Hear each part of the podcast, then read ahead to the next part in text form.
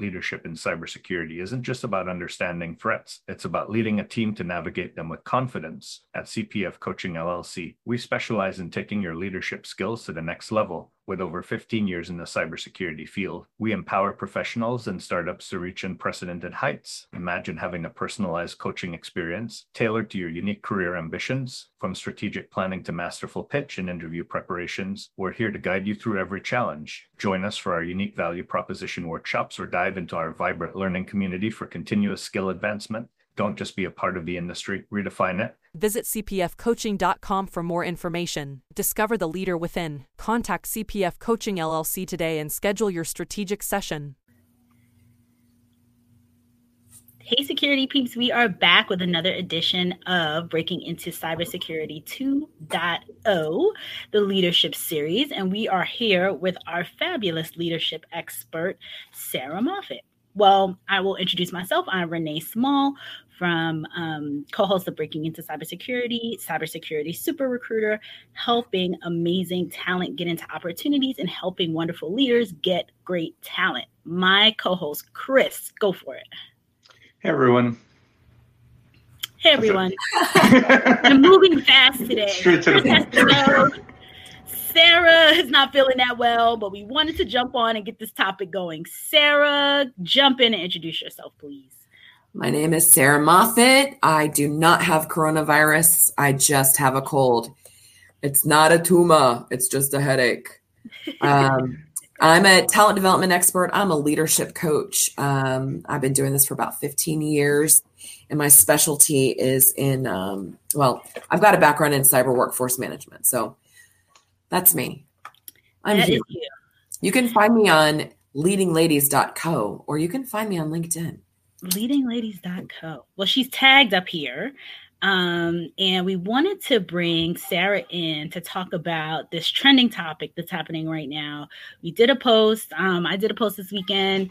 Um, there was an executive order through um, the White House that talked about education and skills and um, college degrees versus looking at opening up the um, federal government to look at skills versus versus degrees for employment.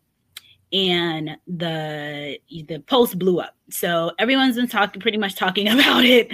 Um, and really the question that comes up a lot is does higher education matter? You know it's you know is it college versus um, other forms of education. So, Sarah, does higher education matter in cybersecurity? Yeah, it does. Um, but it's not the only thing that matters. And it's not the most important thing. So um, when I used to do, I used to do a lot of speaking events on cybersecurity workforce. And one of the things that I would talk about is that you've got a lot of folks that just have degrees and they come out of college. Oh, we lost Renee. That's okay.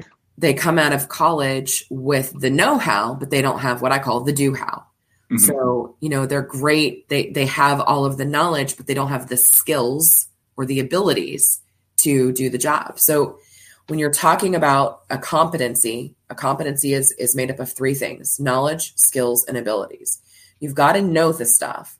You've got to have the the skill to do it, and you need the abilities is going to be something that is unique to the environment in which you do that job, right? Mhm.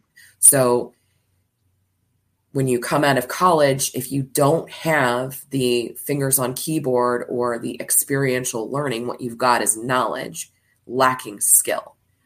And so what we're really looking for in cyber is we're looking for the dynamic duo, the knowledge and the skill. And then putting those together, put it providing you an environment where you are able, where you've got the ability to execute that knowledge and that skill. So the long story short is does higher ed for me, does higher ed matter? Yeah, it does. And you're talking to somebody who's got a bachelor's degree and is, you know, two seconds from finishing her master's. I obviously think that education is important, but but I'm also the daughter of um, of a guy who went to Computer Learning Center in 1973 and got one certification and made it all the way up to GS 15 He wrote the White House Access Visitor Entry System. He developed the website for missing and exploited children. And he's, you know, I'm I'm his daughter. So he never even got n- never even got an agile certificate after that, but he was like the scrum master of the world. So, you know, I think that experience matters, education matters, put them both together and you're unstoppable, I guess. Exactly. I, I agree that it is certifications and education, um, experience and certs and education. You, you need them all. Um, I I hold a master's. I'm an adjunct professor. Um, one of the things that I do for my classes is I pivot away from having them just write write academic papers. I have them write yeah. actionable reports. I and the students hate it because they're not used to that. Um, but it's, it, it's, a, it's the liberty that I, I have in my class that I can make you write actionable reports. So yeah. I, I I'm trying to get them to have that experience while doing education. But yeah, I think you need both. That's what I, I, tend to talk about as well. Like what what i see as a gap in a lot of the um, formal higher education programs is that the actual real world experience isn't baked into the program. And i think that the ones that tend to have graduates who get scooped up um, for opportunities are working with people or or the the professors tend to be practitioners. They um, have real world experience. They are working in the field. They are currently you know they're on the pulse of what's happening and they can really bring their their students um, the education with practical a bit of practical experience in terms of either um, class projects internship opportunities like those types of things so that when you do come out of school you do have a baseline knowledge as sarah said plus what chris is talking about um, and then you have a little bit a little nugget of experience to be able to walk in that door and have be able to yes put your hands on keyboard because you did a little bit of that you know during your college experience. Right I, think the other thing that um, colleges should do is they should force that internship aspect of it. That that should be a requirement of getting that gra- that degree. That um, they work with the local businesses or the businesses in the area, a to set the curriculum to find out what the market needs, and then b to have the students get that real world education while they're working on their degree, and that would be closer to to the apprentice model, but still um, progress towards it. Right. And that's so, you know, so there's two there's two executive orders that came out, right, either right before the weekend or right during the weekend. The first one basically said, it was very short and it said, we're going to keep we're going to keep doing this uh, workforce policy advisory board. That's the first one. The second one that came out said essentially the whole point of the federal government is to provide employment opportunities based on merit, right? You you shouldn't if you are good at your job, you should be able to move up through the ranks as a civil servant.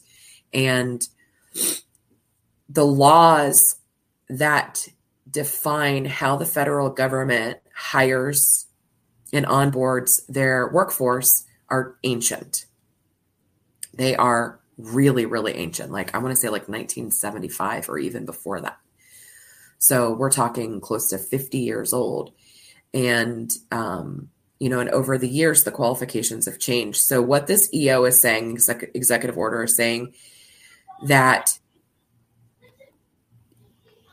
OPM and federal leads and agencies, mostly OPM, need to go through the um, requirements, the classification guide for how they classify jobs.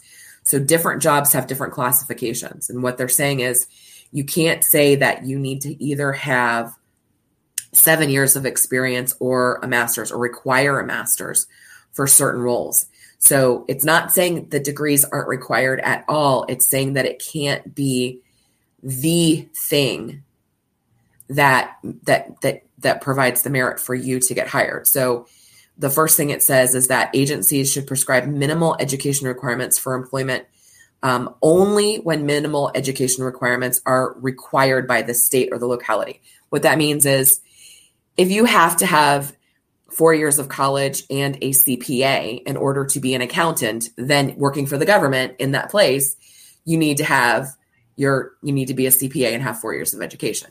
If you have to have an MD and sit, you know, for that exam to be a doctor, then you still need to do that. So that's it's not saying that there's no education requirements. It's saying that um, that can't be the only requirement. And so that's like important. And it's also only applied to competitive service, not accepted service.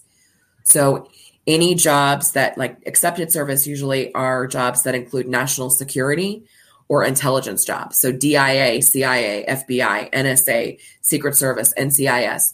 Um, most of their jobs are going to be accepted service. So they don't fall underneath this executive order. This is just for competitive service, what we think of as the general schedule, right? The GS scale. So that's those are important things okay. for for people to understand.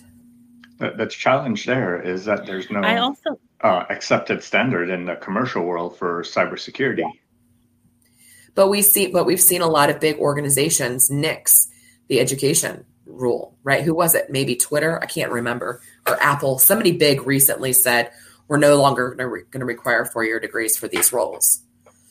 So the EO is forcing the federal government to be more like private industry in that way, which is a good thing. I I think as a as somebody who's worked in this field. I would agree with you. I also was able I would agree with you. I was watching the actual discussion and have been reading. Can you guys hear me? Yeah. Am I delayed? Yeah. I'm delayed. Okay. Um, you can talk. you all. I think well, I, am having technical difficulties. So what? So what this EO is saying again today? This executive eleven up and going on house. I think you might be back. No. No, maybe not. No. Did I go away? Yeah, you well, jittering. Okay, so you can hear me clearly now? Yes. Jitter. Okay, so I I was actually able to watch the um, entire discussion and saw that not only was Apple CEO a part of this, IBM CEO was a part of it. Yeah. Um, uh, Siemens CEO was a part of it. Uh, Western Governors University's president Udacity's CEO. So it had a combination of private industry bringing what they're doing to the table in order to ch- hopefully change um, the antiquated government system. So it's not one sided. And I know the folks at IBM, for example, I don't think they're just going to say, okay, no more degrees to your point. Right. It's just that going to discount people with skills um, that they're bringing to the table. So I just want to add that as well. And you have a lot of uh, consulting companies that started this process. I want to say over a year ago. I think Ernst and Young was the first major um, of the big four to drop the certification. I mean, the degree requirements um, for onboarding new staff they they removed the requirement for a bachelor's degree, which for the longest time um, was a minimum requirement for them. Well, so I, I mean, Chris, I think all three of us are kind of gonna gonna probably point to the same point. And the EO, the the the thing about the EO that it's gonna do is that it's gonna force agencies, individual agencies, to be more hands on with the hiring practice. And hiring managers are going to have to be more included because they are going to have to be able to say what skills are actually required for the job. It can't be as blanketed as it has been. This is all, by the way, just my opinion as Sarah Moffat, not representing anybody. This is just what I think based on having read the the um, the EO myself and, and reading some articles about it. But what it's also going to do is it's going to create um, the need for individual assessments. So, right now, if I apply for a federal job, depending on what agency, I have to show myself as best qualified. And I do that by answering a series of questions. And if I, you know, if I appear to be the best qualified based on my self attestation, then I'm going to make it to the qualification list and possibly get referred to the hiring manager. In this case now, and and the only reason the only way I'm going to get there is if I have all of the other qualifications. If I submit my um my um oh, what's the word that you get from the paper that shows that you actually went to college? Transcript.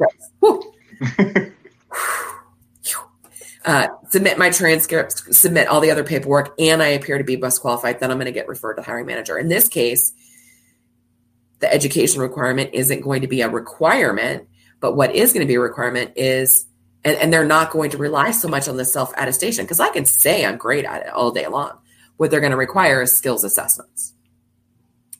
So hiring managers are going to have to be more involved in identifying what are their exact skills that we're talking about, um, not necessarily just kind of blanket skills for for individual roles. So it's it's going to be good, I think, but it's going to require more intricacies from the managers. I think it'll be good. Um, and I think the commercial sector should adapt that same skills assessment. Um, I think that the problem right now with many of the job descriptions is A, the hiring manager hasn't sat down to define all the skills and competencies needed for their roles. Whereas I think more on the government sector, they do that because you're forced to do that. Um, but I, I, think it'll be an adjustment and a positive adjustment um, if this happens in the commercial sector as well. Well, it's going to be kind of interesting because a lot of times when you're filling government contracts, there are these humongous regulations for what the contractors need to have. Oh, I want them to have a master's and 4,000 years of experience, and I'm going to pay them $12 an hour. Of course, I'm exaggerating slightly. Right. but um, that but I think that'll be the next domino to fall because you can't you can't require that the federal employees themselves um, you know don't have to have a have to have a um, a four your diploma and then require that all the contractors do it. It'll be an interesting domino effect to see happening between public and private sector. Definitely. Renee, um, how so I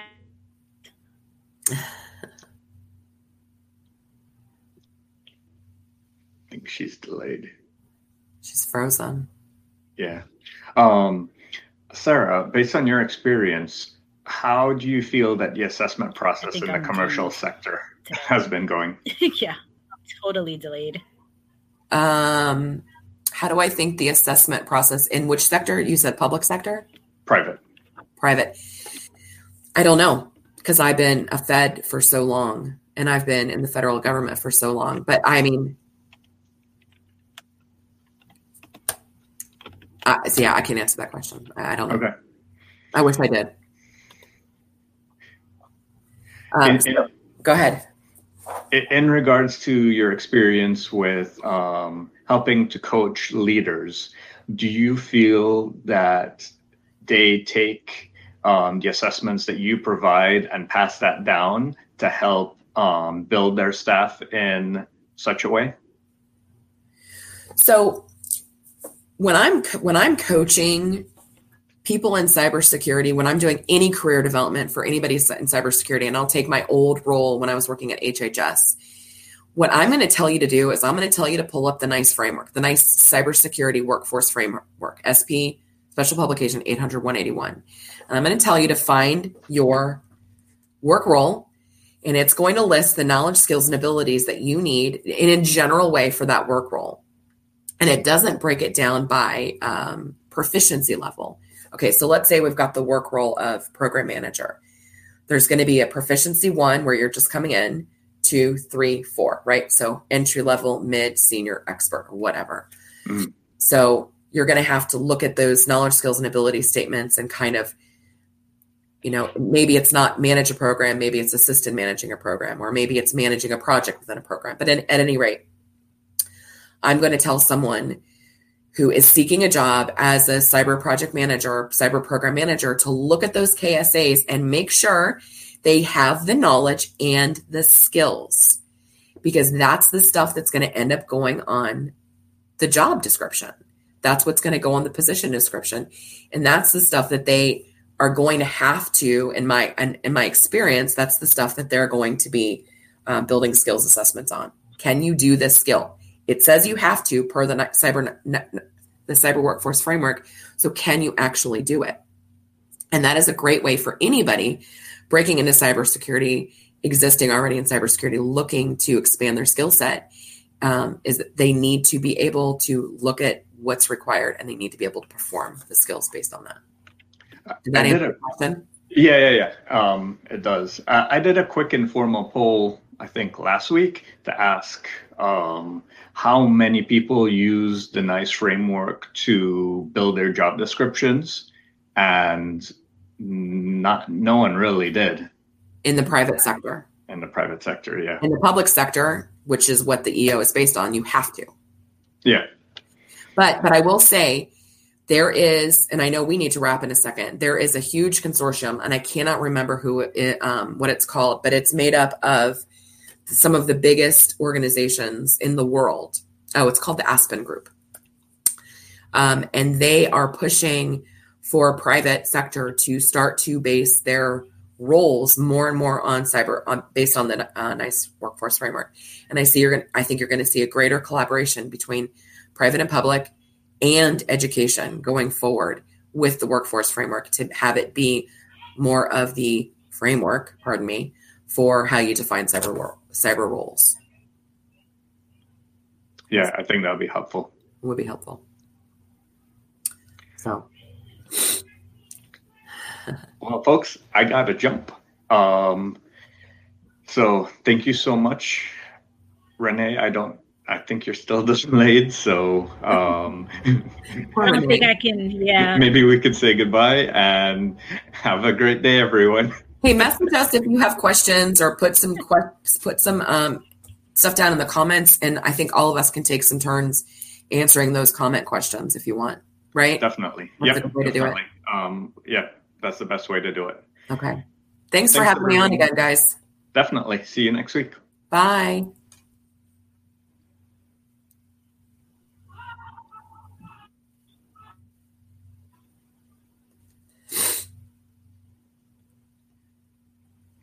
In the rapidly evolving world of cybersecurity, your business needs a guide that's as dynamic as the threats you face. CPF Coaching LLC delivers unparalleled expertise to elevate your cybersecurity startup or business with a decade and a half of specialized experience. We're not just advisors, we're your strategic partners in growth and risk mitigation. Our tailored advisory services range from immediate hourly guidance to comprehensive three or six month packages, all supported with encrypted messaging for real time assistance for more information, cpfcoaching.com is your destination. Forge a path to success and distinction in the cybersecurity landscape. Connect with CPF Coaching LLC today and secure your business's future